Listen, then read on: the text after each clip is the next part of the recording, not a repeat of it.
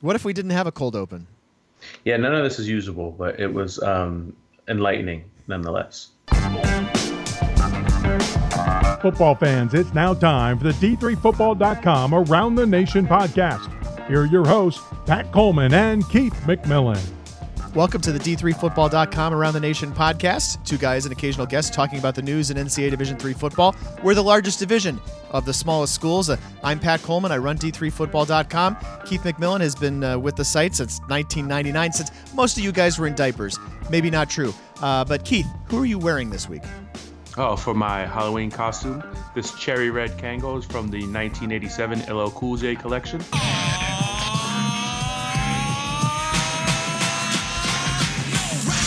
And then I'm Adidas down from head to toe and uh, wearing my shell toes. So I, I, went old school for my Halloween costume. What about you, Pat? Oh, crap. You, you never ask me these things. Um, my Halloween costume, I don't know. I'm going to go dressed as a guy struggling to get through a half marathon. That's the best I could do. Sorry. Yeah, you'd look. Uh, you, whether you just need a headband and some sweat, you're good. yeah, yeah, it was it was it was pretty laborious. Um, you could tell we're getting close to playoff time though, because uh, teams are clinching automatic bids. Fans are asking who they might be playing in the playoffs.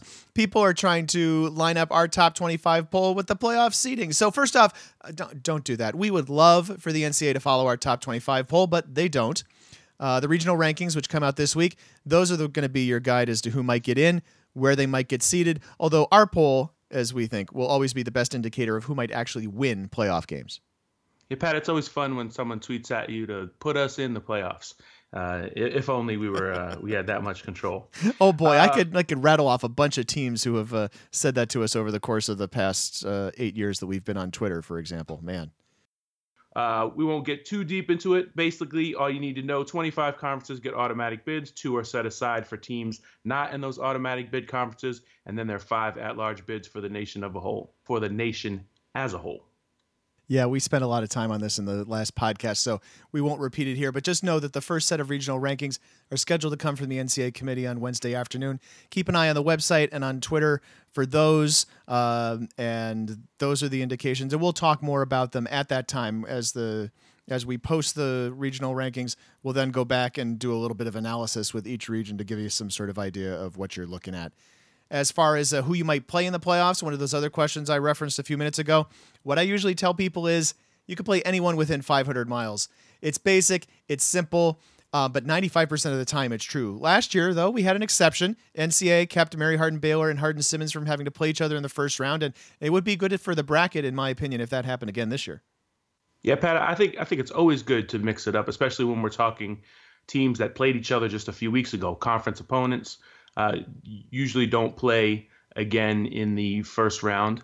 Um, non-conference teams sometimes do get reassigned to play each other, and then of course, uh, as you advance throughout the playoffs, you may run into a team that uh, that you've already played. But when they mix up the brackets, especially when it's not Texas against Texas and West Coast against West Coast, uh, makes for a more unique experience facing someone unfamiliar and a more true bracket. You know, for all we know, Hardin Simmons is second is the second best team in the country, and they should get a chance to bear that out. Um, flying Texas teams all over the country isn't viable, and the sooner one is out of the playoffs, the sooner NCAA stops having to pick up the tab for that team's 58 players and personnel. But let's give the D3 leadership and committee some credit for finagling the funds last season to mix up the first round. It was still a tough cluster with Linfield, Mary Hardin Baylor, and Hardin Simmons together, but at least it wasn't that Texas Texas SCIAC versus Northwest Conference matchup that seemed to be automatic in so many previous years. Uh, as for this year, mentally, if you picture a U.S. map, you might um, think the champions of the USA South or the SAA could get to Texas, but neither will be within 500 miles. Of the three teams who clinched on Saturday, two are pretty geographically isolated. Chapman clinched the SCIAC, and that almost always means a flight to either Oregon or to Texas in the first round. Berry makes the playoffs for the first time. They're in northwestern Georgia. They could play Huntingdon if Huntingdon wins the USA South. Uh, they could play Franklin. In fact, if Franklin finishes off the HCAC, they could play W&L if W&L wins the ODAC. And uh, also clinched on Saturday. They won the Iowa Conference. They could play a lot of people. They're within. Uh, they're a little bit more within the general footprint of Division Three, especially football wise. And although podcasts aren't visual, if you happen to be somewhere where you can look up the D3 map of of where all the teams are located. Um, almost all the teams in D3 are located somewhere in the Northeast or in the Midwest, and then there's starting to, to be a growing swath sort of uh, down the Mid Atlantic and across the the uh, Deep South. Not too many teams, but there's still those those two isolated packs in Texas and then way out on the West Coast. So there aren't a whole lot of options for uh, for those teams. But it will get uh, it will get a little interesting this year because, as you mentioned, Pat, it's it's kind of baffling to realize that uh, that the champion of the USA South, for instance, is much closer to Indiana than it is to Texas. On Saturday, Keith Platteville goes from a team that's in the conversation for a top seed to perhaps out of the playoffs entirely. Uh, we were talking about Platteville because if we were looking at the teams in the West, Oshkosh is going to be a team that's going to get a top seed. Sometimes a second top seed goes to a team in the West region.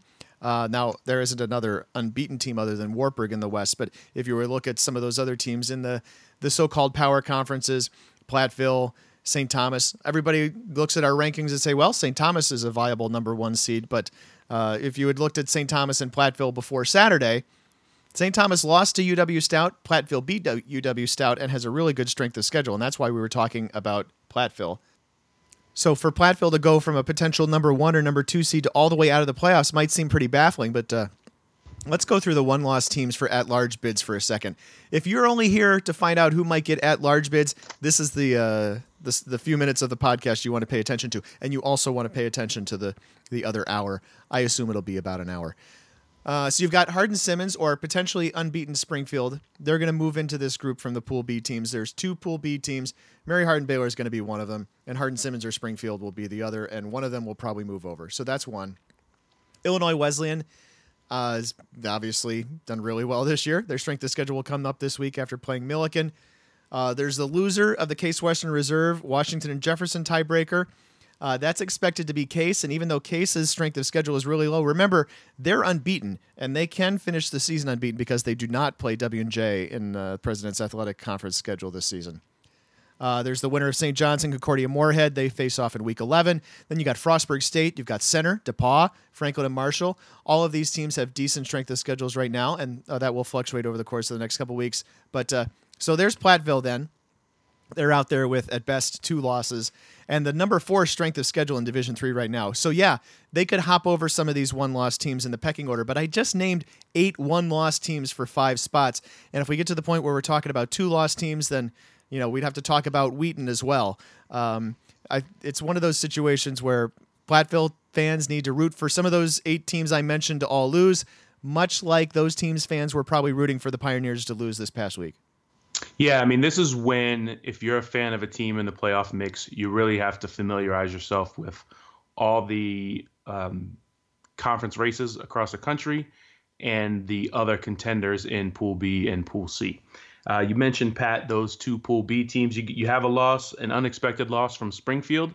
Maybe that would uh, put Hardin Simmons in Pool B. That would open up a spot in Pool C. Yep. You could you could get um, Oh, Monon, know, a Monon Bell game, yeah. Right, DePauw. I was going to say they have they still have to play Wabash. Uh, Illinois Wesleyan has a tough game left, although they've uh, they've uh, been through most of the um, the CCIW slate. They still play Millikin in Week 11, and Millikin is six and two right now. So there are, uh, you know, between St. John's and, and Concordia Moorhead, one that's pretty much going to be a knockout game. But the other team is going to pick up a win, and that may end up being a, a win over a regionally ranked opponent. So that may be a very a very powerful win. And then um, nothing it, nothing is guaranteed for Case Western Reserve and Washington Jefferson. If one of those teams happens to stumble, the other one probably takes the automatic qualifier, and then a team is out of Pool C. So I think the the at-large candidates shrunk considerably this week, and they could shrink again in the future. But if if you don't um, see any unexpected losses, or if DePauw beats Wabash and Springfield finishes 10 and 0, Case and Washington Jefferson finish 10 and 0, then I think you have a pretty um, solid group uh, for those five spots, and, and you won't see really any surprises. You'd have to say this thing is as tight as the rusted lug nuts on a 55 Ford.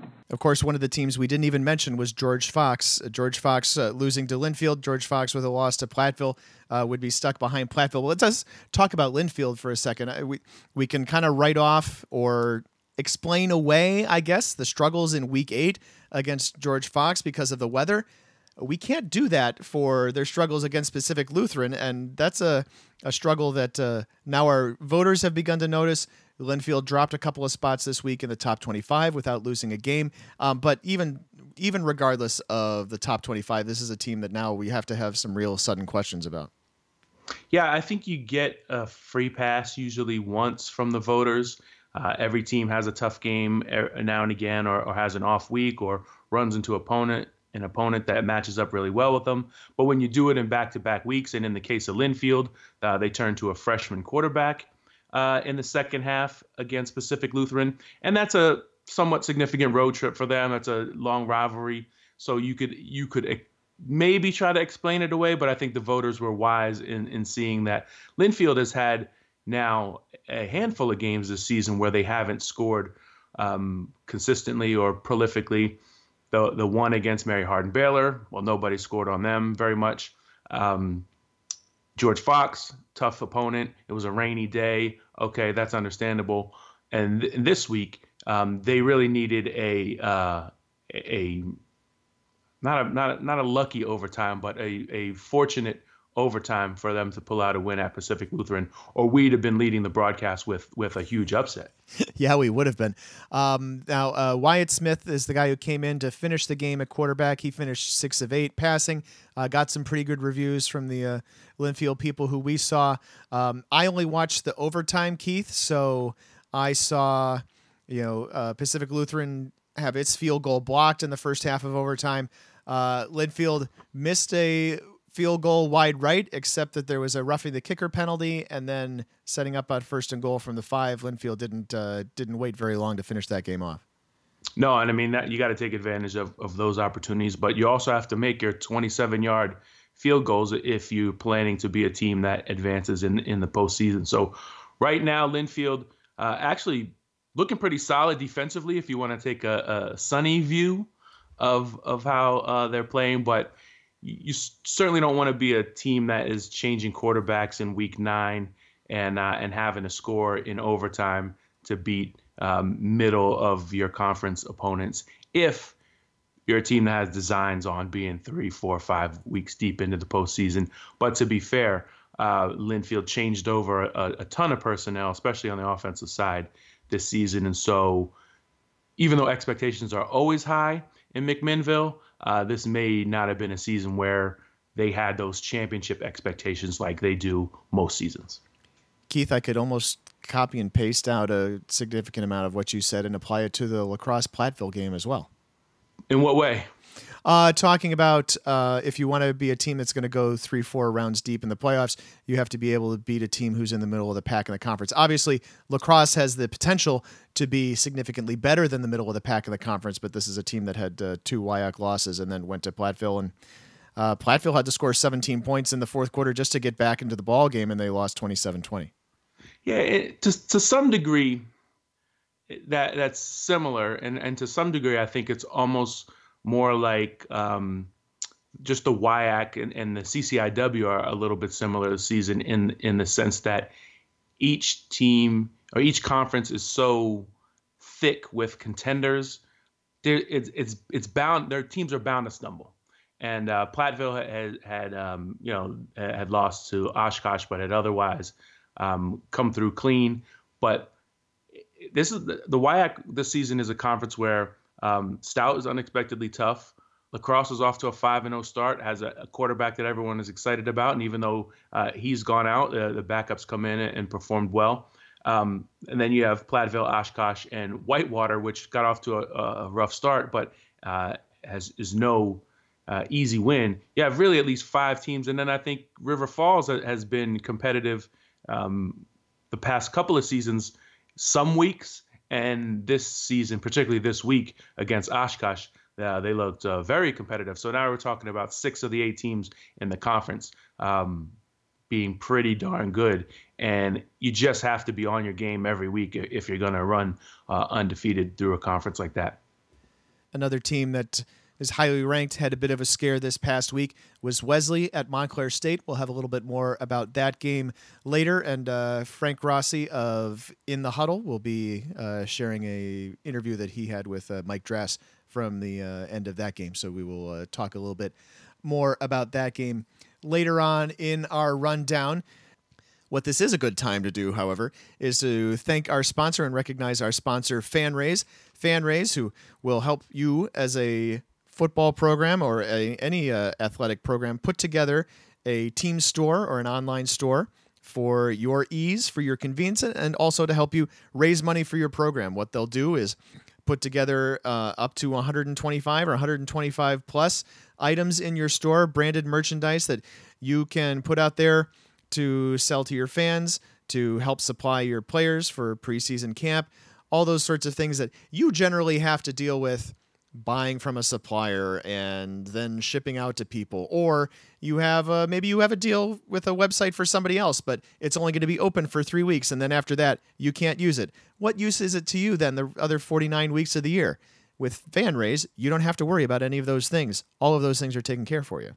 And Pat, the, the thing I like most about them, I mentioned this in previous podcasts, is FanRaise are uh, is run by folks who are D3 folks, so they understand the challenges that uh, that Division three schools and, and football programs have. Uh, the challenges are a little different than um, maybe at a school with 40,000 enrollment and, and when you're at a school with 800 or 1200 or 1500 or, or so forth. So uh, that, that's actually really my favorite thing about FanRaise. That's right. Let's keep all these things in the Division 3 family. Who understands Division 3 better than other Division 3 people? FanRaise is on that list. Go to thefanraise.com, T H E F A N R A I S E.com. Tell them D3Football.com's podcast sent you.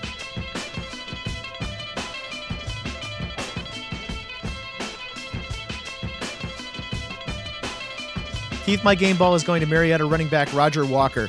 He had 36 carries for 274 yards and four touchdowns, and the last of those came with a minute 22 left to lift the Pioneers to their second surprising win in two weeks. This one, a 35-28 victory at Ohio Northern. Marietta is five and three now, most wins they've had since 2006, and Walker scored eight touchdowns in the past two games. Pioneers finished with Capital and Otterbein too, so they could very well finish seven and three. This would be vastly improved from the team that lost to Baldwin Wallace by 28 and John Carroll by 27 in weeks five and six. Pat, my game ball goes to the St. Thomas special teams. I mean, sure, the Tommies defense held Bethel to negative seven yards rushing in Saturday's 58 13 win. But if I might pilfer a passage from the game story to illuminate how good the special teams were, this is a direct quote. Uh, St. Thomas blocked three kicks, one early point after. Kick blocked by Mark Dowdle resulted in a two point score by Luke Swenson for a 9 6 lead. Later, a punt block and TD return by Chris Fondakowski put the Tommies ahead 31 13. And then uh, Matt Mitchell also blocked a punt. I mean, that's insane. It's a, you're lucky if you get one kick block every couple of weeks or you get one uh, game changing play, a return, or something out of your special teams. Mostly, you just want your special teams to be solid, not make any mistakes, not cost you the game. In this case, uh, they're they're putting points on the board for St. Thomas, and, and I think now that we take a longer view on on St. Thomas. You know, maybe that early season loss really focused them. Uh, it was ahead of the St. John's game. They uh, they won that one in, in, tough fashion, and it was such a spectacle. I think they uh, getting that out of the way was probably good. And then now, you know, they've been playing great defense for the for several weeks now. You add great special teams in there, and uh, they don't have to put up 58 every week, but uh, but they did this past Saturday. Uh, they beat Bethel, and my game ball again, St. Thomas special teams pilfer a passage.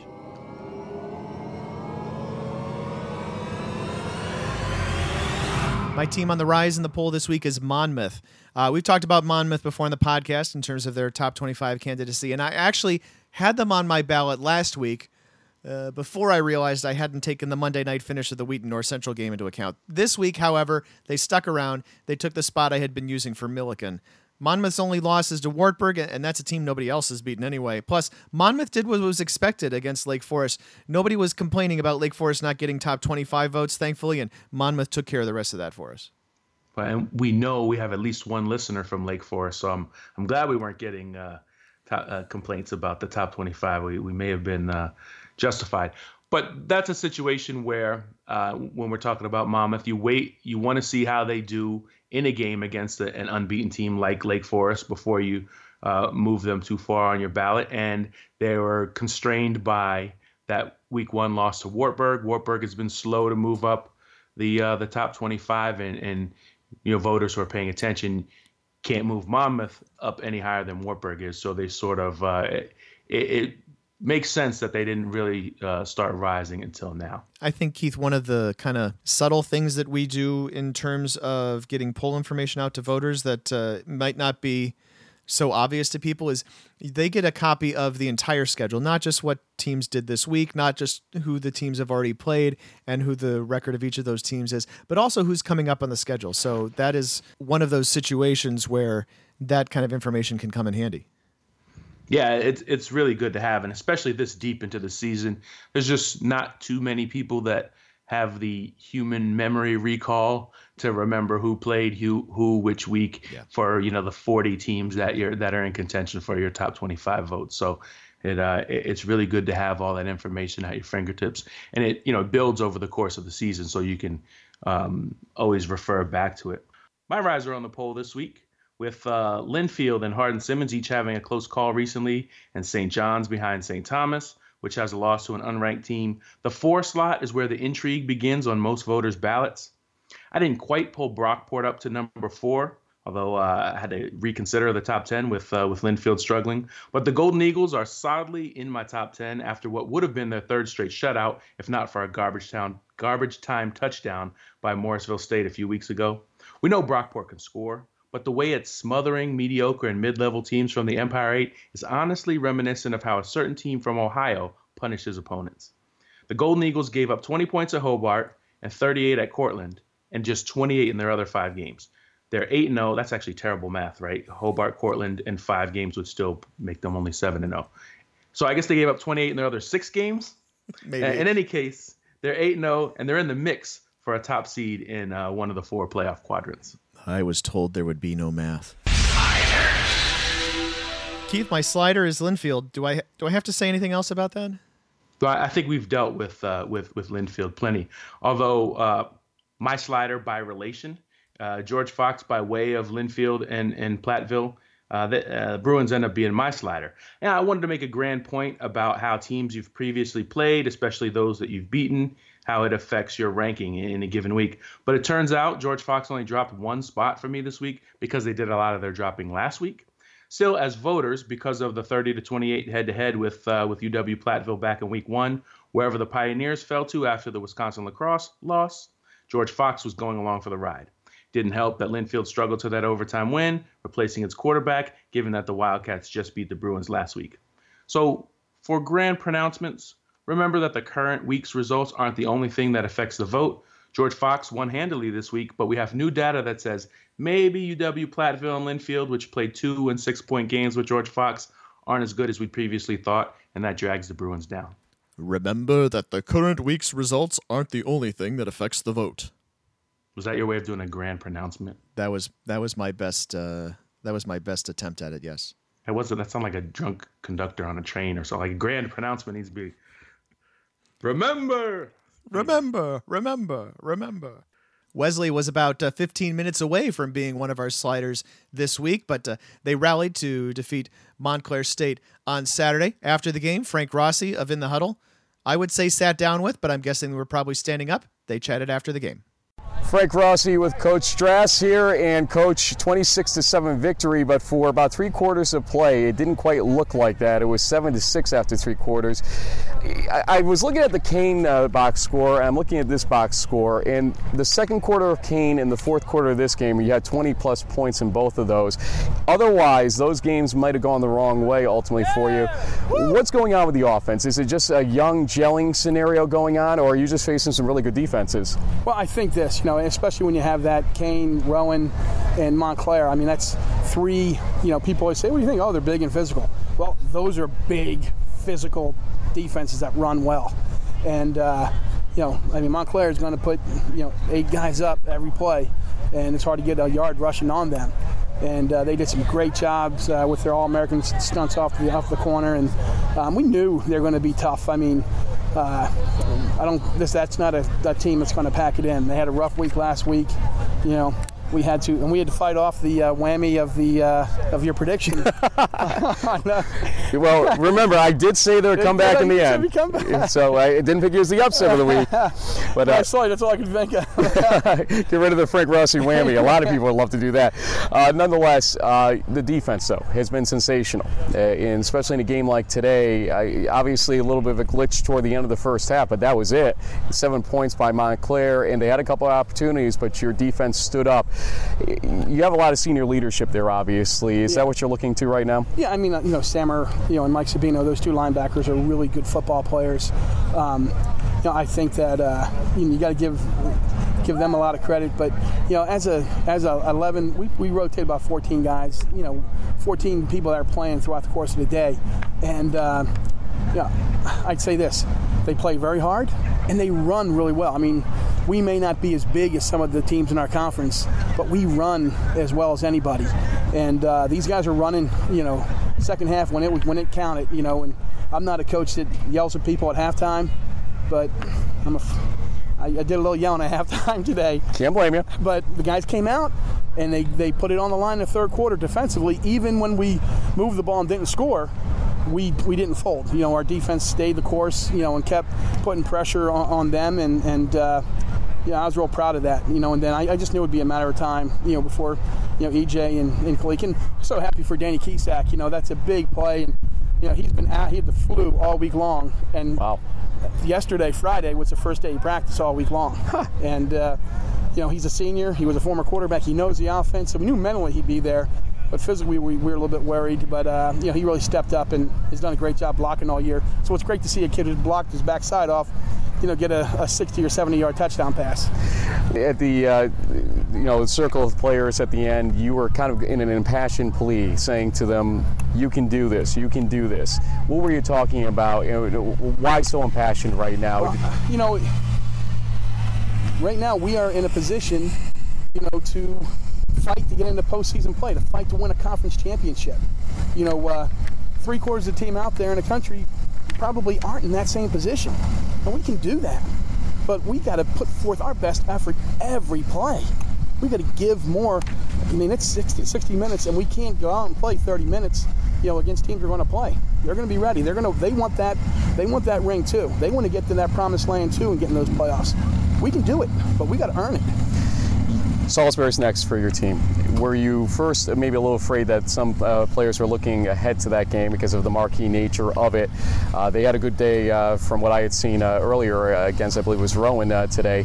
But uh, obviously, you throw records out the door when you get to that showdown between the two teams. What do you expect to see? it'll be a battle. I mean, it always is. Um, we, you know, we have to be able to move the ball consistently. You know, against them, we did that last year. Um, but you know, this is a new year, a new game. You know, defensively, we've got to be able to play mistake-free football. And uh, every year, you know, when we get that Route 13 battle going, um, you know, there's definitely going to be ebbs and flows, and you know, the team that makes the least amount of mistakes is going to be the one left standing at the end of the game. So, uh, hopefully, that'll be us. The best thing about that interview, uh, Frank, was um, getting a feel for what it's like to be in the huddle with Mike Drass. I don't know if you guys caught that he uh, Frank asked him a question, and instead of answering it directly to Frank, Mike uh, he just launched into the way he speaks to the team. And if you've ever spent any time around him, if you, I mean, he's it's really a privilege. He uh, and if you haven't, he's one of the, the, you know the great coaches in D3. Obviously, been uh, a long time at Wesley and has brought them to national prominence. But just goes right into the the the way he would talk to his team about Salisbury you know, you have a team that's been playing well, um, but not well enough if they want to get to where they're they hope they're going, and and that's the exact right way to approach it, and it's a way that resonates with with with kids and with players who know that. Um, you, you need to drag the best out of them, uh, especially on big game weeks. I mean, players know who you're playing. And one of the reasons that great teams are so impressive is because they're able to get uh, consistent effort week to week to week to week. But most teams and most players, it's just human nature. You know, you, you, you turn it up a little bit for the big weeks, and uh, and Wesley's going to do that for for uh, the Route 13 rivalry game. But they pretty much have to do it from here on out. Thanks to Frank Rossi from In the Huddle for the audio. You can see more interviews of theirs from the Wesley Montclair game on their Facebook page at facebook.com slash D3Huddle. Keith, for my hidden highlight, I'm going to go with Ripon rallying with 22 points in the fourth quarter to beat the University of Chicago 36 29. And I've got a real long explanation, and I apologize to our focus group in advance. Now, admittedly, we have a Ripon pick six in our highlight reel, but I'm going to maintain the hidden moniker because it was a relatively obscure game between teams in the middle of the Midwest Conference North Division standings. And also, this is important because the internet went out at the city owned stadium in Ripon, Wisconsin, and this game was not broadcast. So Ripon takes a 14 0 lead after one, then they're down 29 14 after three before the rally starts. And here's the thing you know, Ripon is still running that Georgia Tech style offense where the conventional wisdom say it's tough to play from behind, right? But the Red Hawks went on a 13 play drive, goes 73 yards in 551, and they cut the lead to eight early in the fourth. Ripon gets an interception but can't convert. They go three and out. Clock is under seven minutes when Lane Barnes intercepts Campbell Garrett's pass and returns it 61 yards for the score, and a two point conversion ties the game at 29 29. Chicago has another pass intercepted, third of the quarter, but once again, Ripon can't convert. So Chicago gets the ball back with a buck 59 left, and they can run out the clock, uh, except they can't run out the clock. So Ripon gets the punt at its own 41. Uh, Julia Patton throws a couple of deep passes, including one to a wide open Sam Schroyer in the end zone with 23 seconds left to go for the win. And just to cap it off, Campbell Garrett gets picked off one last time on Chicago's final possession. Four interceptions, all of them in the fourth quarter. Yikes! That is a, a great hidden highlight. Not for not the least of which because the, the internet went out. That, I like that detail, but that's a game that even I didn't um, pay much attention to. And you know, I scroll through obviously all the results on on Saturday and Sunday before we do the podcast in search of my own hidden highlight. So uh, that was a good one to pull out. Thanks. My hidden highlight is Knox and Cornell. Knox, once a laughingstock of a weak conference, made beautiful music with Cornell in a 52 51 shootout between the Midwest Conference rivals. The Prairie Fire rallied from an early two touchdown deficit and went back and forth with the Rams all day. It went to overtime at 38, and Cornell led 52 45 when Knox scored and decided to go for two at home to win it in the second overtime. The Prairie Fire dialed up the right play and caught the game winning two point conversion, except wide receiver Hunter Lee stepped out of bounds and was the first to touch it when he came back inbounds. So the catch is nullified, the two point conversion comes off the board, no more plays are run, and Cornell wins. File that under most brutal losses. Here's a quote from the uh, Galesburg Register and Mail from Hunter Lee. He said, I didn't believe I stepped out. We were just trying to do anything to stay alive in the play. I thought I was in front of my man, but I guess I got too close to the line. Um, the, the uh, Knox coach also said in that same article that uh, basically couldn't ask for any better effort on a two point conversion play where you run the right play, you get the ball into the end zone, you catch the ball in the end zone, and it's sort of just uh, uh, he didn't say that. The, this is my word. Sort of just a technicality that they lost, but that also is the risk um, in, in going for two to, to, try to win a game. You know, if you, if you feel like you got the right play, it's a, it's always a great way to dial it up. But also, uh, they'd had a kicker who'd made uh, all extra points and a field goal on the day, so they certainly could have kicked it and gone to another overtime if they'd felt confident doing that. It's been a very interesting and a very enjoyable season, I would have to think, for Knox fans who have not had a whole lot to cheer about over the course of the last decade or so. Yeah, uh, I think it actually makes the Bronze Turkey game uh, coming up this week somewhat in doubt, which uh, which it hasn't been for years. That's right. The Bronze Turkey is this week because in week 11 they have the conference championship games. Well, yeah, Monmouth uh, will have the, the conference championship game. and Knox will uh, play somebody like Ripon or University of Chicago. I have not looked at the standings that closely. It's good to, good to tie both of those uh, hidden highlights together. Uh, moving on to my double take. Uh, biggest double take of the weekend uh, is a game we've already talked about. I'll tackle another surprising result, and that's the Cortland St. John Fisher game. Cortland had uh, two comfortable wins sandwiched around that upset of Alfred, and the Red Dragons were five and two, but they ran into St. John Fisher seniors intent on salvaging their last home game. Cardinals entered the weekend 1 and 6 but left it with a second win 35-28 and it was a senior who led the way. James Chambers had an 80-yard touchdown run and a 40-yard touchdown catch in the win, finishing with 290 all-purpose yards. Well, my double take was Carthage 45, Millikin 27. Uh, the Big Blue actually led in this one, 1917, shortly before halftime. And it wasn't the Red Men winning that was surprising so much as the margin. Just like Illinois Wesleyan busted open a game it trailed against Elmhurst 15 7, scored the final 40 points on the road. Carthage turned 19 17 into 45 19 with a score nine seconds before the half and then a 21 point third quarter. The Redmen finished with 603 yards of offense, held the ball for 40 minutes, forced four Millikin turnovers, and went 13 of 16 on third downs. It now creates this scenario in the CCIW. Illinois Wesleyan has beaten Wheaton and Carthage, but lost to North Central.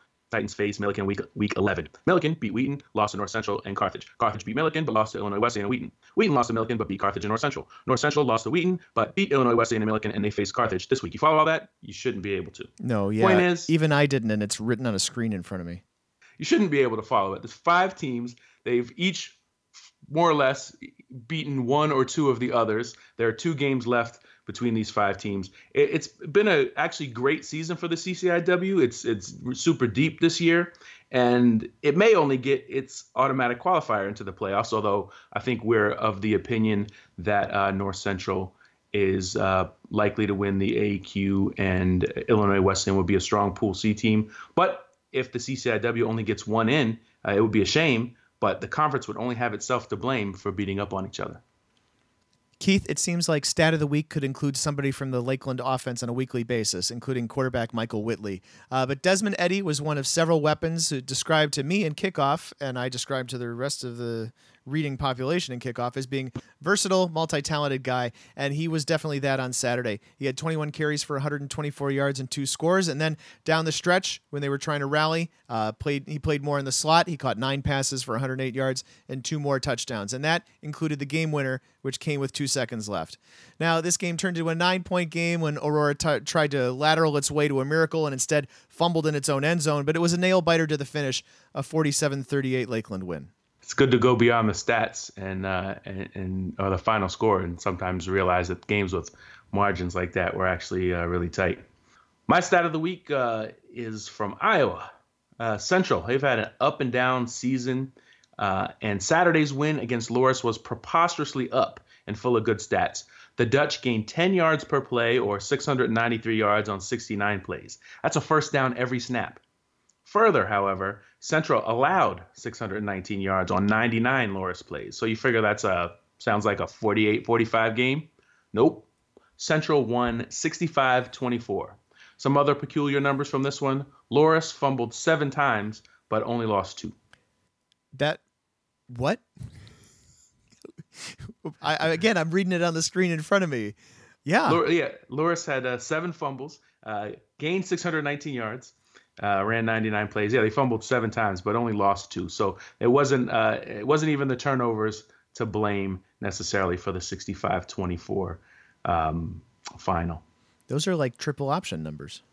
Yeah, I mean, if you really want to dig into this box score, and, and we really don't have to because it's a it's not a major uh, wasn't a major game by any means, but it's it's amazing how a team can get can uh, gain 619 yards and uh, only score 24 points.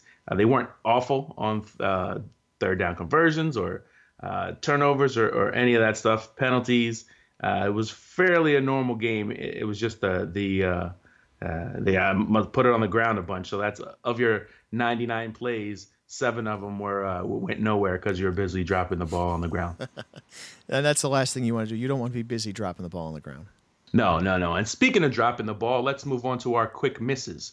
Charlie, come on out and get you whooping. Uh, each Friday, a six-person panel gives you hints on what to what to watch for uh, in the coming week, a weekend of games, and uh, and then we make a few predictions. And quick misses is where we hold ourselves accountable for being wrong. For instance, under which game featuring a ranked team will be the closest, Adam Turer said Elmhurst would push Illinois Wesleyan to the brink. Great pick if games were 30 minutes long. The Blue Jays led 15 13 at the half, but uh, Illinois Wesleyan scored 34 unanswered in the second half of a 47 15 win. Uh, Frank's bizarre pick of Wesley Montclair State for game of the week looked prescient for three quarters. Actually, at one point, I thought this was going to be the quick hit of the year as the Redhawks took a 7-6 lead into the fourth. But the, the 14th ranked Wolverines turned it on for 20 in the fourth quarter of uh, what ended up a relatively nondescript 26 7 win. So Frank's quick hit of the year became a quick miss. Sorry, Frank. All decisions are final. But he did get to have a nice back and forth with Mike Drass about it, so that was good. It did, I, and uh, actually enjoyed that interview.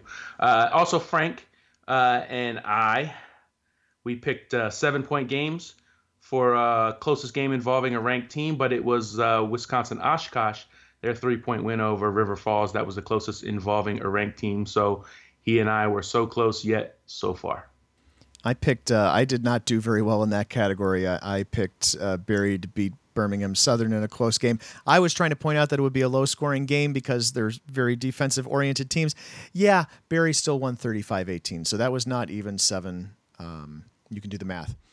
Uh, quick hits, you know, obviously some of them were hits. They weren't all misses. Some of them were so good it reminds you you should actually read the piece when it comes out on Friday morning. So that would be great. Uh, our guest this week was Doug Samuels. He's the uh, he's the content coordinator for Football Scoop. He played at Defiance. Um, and he forecasted the upset of number nine UW Platteville, and you know, kind of generally a pretty knowledgeable guest all around. Uh, he had uh, Wittenberg Wabash as a game of the week pick, that worked out pretty well as well. Uh, we were looking for a team that uh, got uh, banged around pretty badly in week eight and uh, was going to bounce back. Um, I picked Catholic because they lost very, very badly to Springfield in week eight. They barely beat Norwich 10 7. Um, if I remember all of the mailings and all the emailings I've gotten from my alma mater over the course of the past few weeks, I'm pretty sure there was homecoming at Catholic also. Um, since Hartwick had the weekend off, we asked which team with Hawks in its name would score the most points.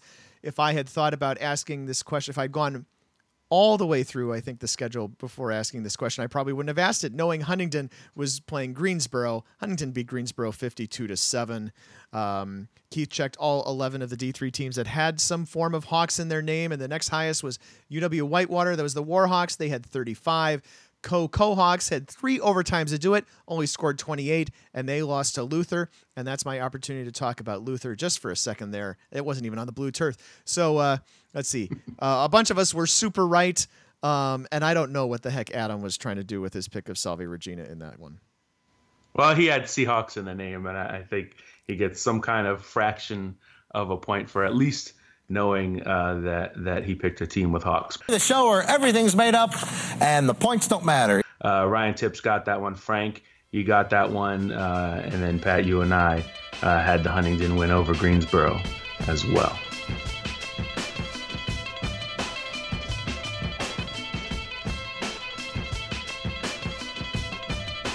Every week we throw it there on Sunday nights. A reminder that you can ask us a question on Twitter, which, if it's good, we will answer on the podcast. And we have one of those for this week's podcast as well. It comes from at Jam2Twit, J A M T O T W I T, who asks, What are the biggest chances for a mix up among anticipated playoff teams in the final weeks via Pool A or Pool C? Keith, I definitely have a one in mind, but uh, I'm wondering uh, what you might be looking at.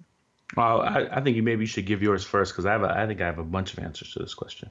I think the place where there's probably the biggest opportunity for the status quo or the projections to go awry is in the New Jersey Athletic Conference. There's uh, yep. uh, Frostburg still has we- uh, they don't have Wesley. Frostburg has Salisbury left. Salisbury has Wesley and Frostburg left, um, and those are you know three teams that are all in the mix for the conference championship. Chip, chip conference championship. Spit it out. Yeah, all those teams are seven and one, but they're as you mentioned, Salisbury is seven and one with a non-conference loss way back in week one, I believe, to Albright, and they haven't played Wesley or Frostburg State yet. So right now, I think if you had to do it, you'd pencil Wesley in, and you'd say Frostburg is uh, maybe last team in Pool C, first team out, uh, or maybe doesn't get to the board at all, depending on uh, how you interpret uh, their criteria, them on the criteria, I should say.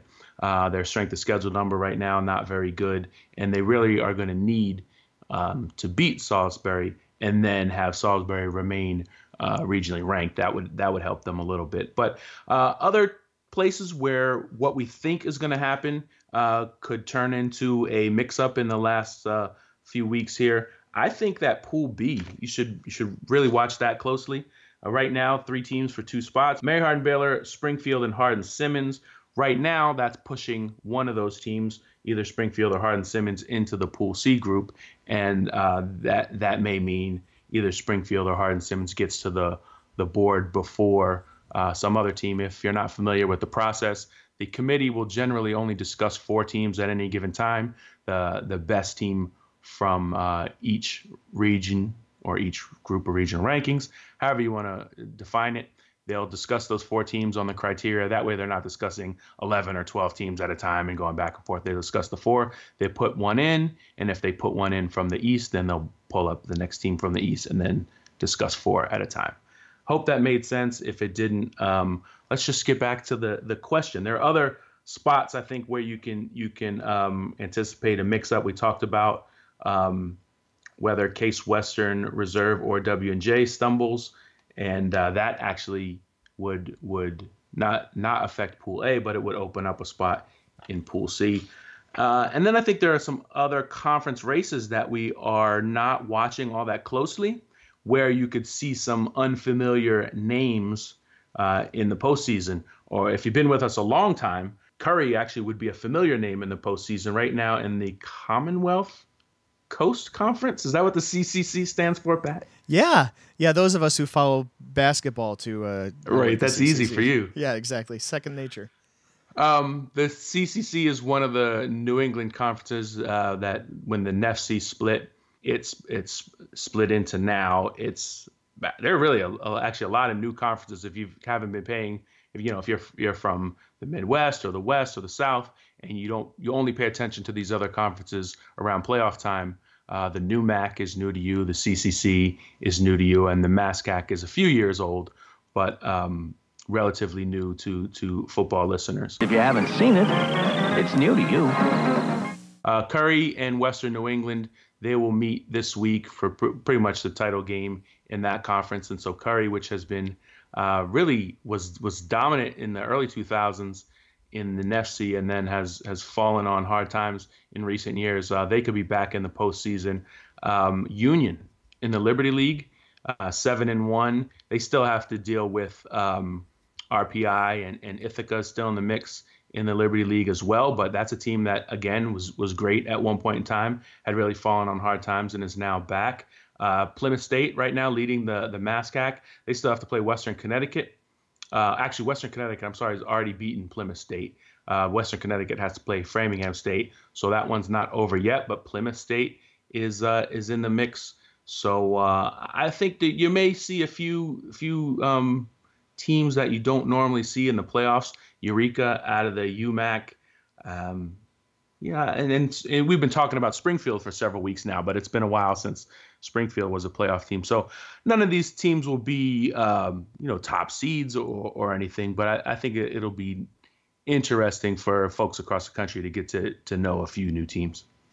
Remember to send us a Twitter question for this podcast. Hit us at D3 Football anytime between 8 and 10 p.m. Eastern on a Sunday night. We'll take the one that we deem most interesting or the one that we can most easily riff for five minutes off of.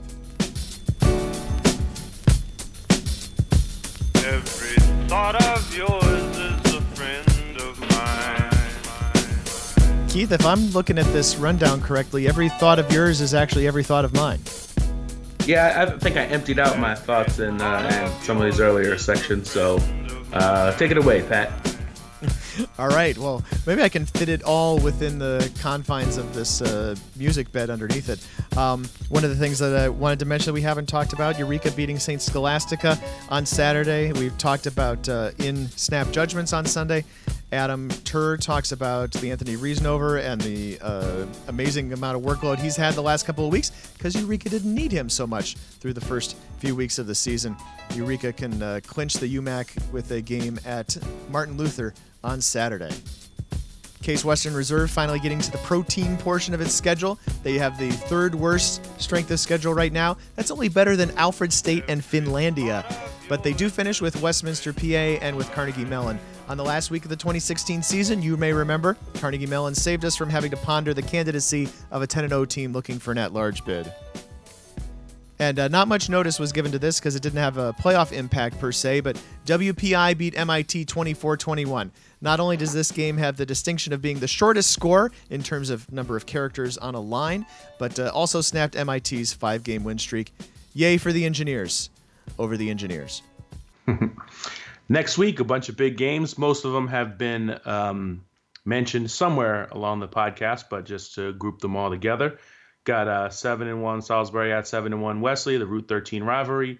The uh, New Jersey Athletic Conference automatic bid will be on the line. If uh, Wesley wins, uh, it can clinch, but if Salisbury wins, then it has to be Frostburg in week 11.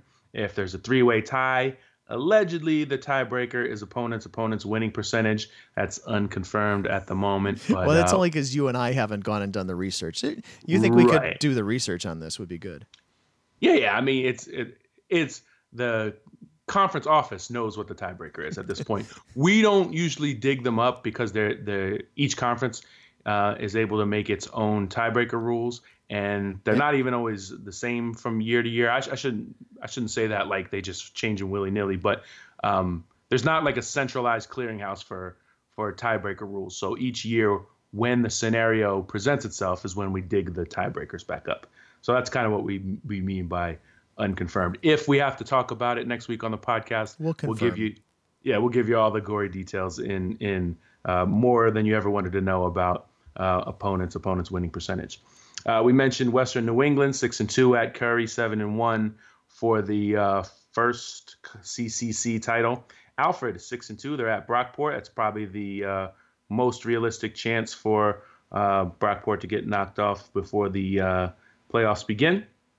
Trinity and Amherst, they'll decide the NESCAC title, but still won't be deciding a playoff spot. The NESCAC, the NESCAC does not participate in the in the playoffs. Uh, for fans of teams who are uh, possibly up for a Pool C bid, you can send your thank yous to the New England Small College Athletic Conference for not taking what would be another automatic bid um, to the postseason. UW Platteville at UW Whitewater. That was uh, probably a huge game before uh, Platteville lost to La Crosse. It's now just a mildly interesting one. Carthage at North Central. The CCIW saga continues. The Bronze Turkey game, Monmouth and Knox. Uh, Knox has already matched its highest win total since 2002 at four and four, and this is also one of the rivalry games that's got uh, long history, cool trophy, funny backstories, but has been pretty much a non-factor game nationally for uh, for a while now. That uh, Platteville at Whitewater game is now like a super elimination game. It's like I, whichever team loses this game, we don't even have to talk about talking about them. We talked about talking about Whitewater a few weeks ago. We talked about talking about Platteville about uh, a half hour ago. Now, one of these teams is either going to pick up loss number four or loss number three, and we can be completely done. Well, uh, some other conferences, their races will be completely done uh, this weekend. A handful of them will wrap up in week 10, but the ones that won't, uh, because they can't possibly be clinched before a, a certain result happens in week 11, that's the uh, Midwest Conference. Obviously, the title game uh, determines the AQ, the Liberty League. We discussed the ODAC. Uh, W and uh, W&L, Adam Turer's alma mater, Washington Lee, and Shenandoah still in the mix in the ODAC. Uh, I think Hampden Yeah. Sydney's still in the mix too, by the way. But W&L and Shenandoah are head to head in the final week. What's a um like a it's not a Freudian slip. It was like an intentional psych psychological omission of That's a- Hampden-Sydney. I think that's a Jungian slip, right? Uh, sure, whatever you want to call it. Uh, here are the teams. Quick list of teams that can clinch next week without help. Uh, should we read them off? Sure, why not? If you're still listening to the podcast, you must care about these things. Yeah. Uh, Wisconsin Oshkosh versus uh, Eau Claire. Huntingdon versus Methodist. St. Thomas versus Gustavus Adolphus Eureka at Martin Luther. Lakeland versus Concordia Chicago. Wittenberg uh, in the North Coast versus Ohio Wesleyan. Hutton. Hutton. Goodness. Pronunciation 101. Buena Vista. Gallardi, Buena Vista. Framingham State, Teal.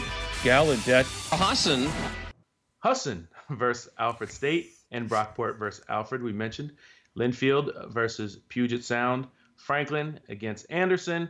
Mount Union versus Muskingum. A bunch of clinching will go on next week because that's what happens in week 10.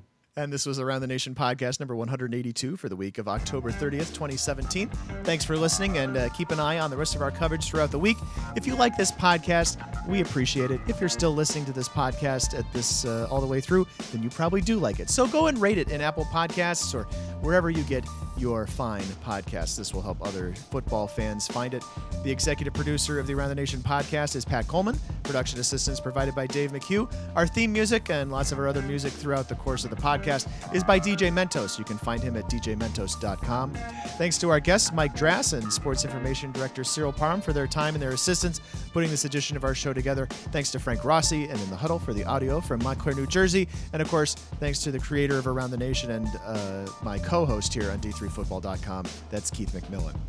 You can reach us to talk more about Division 3 football on Twitter. That's using the D3FB hashtag. I'm at D3Football on Twitter, and Keith is at D3Keith. There's a message board devoted to Division 3 sports. Did you know? Join the conversation by registering to post at D3Boards.com with a legitimate email address. Also, you can still follow D3Football.com on Facebook because Facebook is still a thing. We have all sorts of content that is new on D3Football.com each week during the season, so look for the D3Football.com Play of the Week on Mondays, our Around the Region columns on Tuesdays and Wednesdays. Then Adam Turer has a new Around the Nation column on Thursdays. Uh, the quick hits we keep talking about, those predictions are on Friday mornings, and uh, you get our wall to wall game coverage on Saturdays. Then snap judgments from Adam Turer on Sunday, a new top 25 poll Sunday afternoon, and a, I think there's a podcast on like Monday morning or something, right? Yeah, and don't forget this week, next week only, regional rankings Wednesday for the number crunching D3 nerds. It's one of the best days of the year. It is the most wonderful time of the year. It's almost like there's it's nothing else to say. It is the most wonderful time of the. I was trying not to do that, but it had to be done, right? Who knew that Keith would be the one to sing on the podcast? I have a different version of that song that uh, I use myself, and it's uh, it's also very valid around Christmas time. Except that it's what Halloween. We're a little early on that. Oh, I know, but we were talking about well, we were doing the Christmas thing, I guess. It's the most wonderful time to drink beer. Oh. It's more like a post game kind of thing after the Stagg Bowl. Gotcha. Is there really a bad? T- oh, eh, all right. I'm with you. Ah. Although I can't drink this year, I'm gonna probably hop in the car and drive home. Stupid Saturday work. Wow. Whose idea was this? How's that, how's that going to work in Texas? Uh, cross that bridge when we get there. I don't, I don't won't be doing it then. we'll burn that bridge when we come to it. Yeah, I mean, you're assuming that the Stagg Bowl is going to happen in Texas.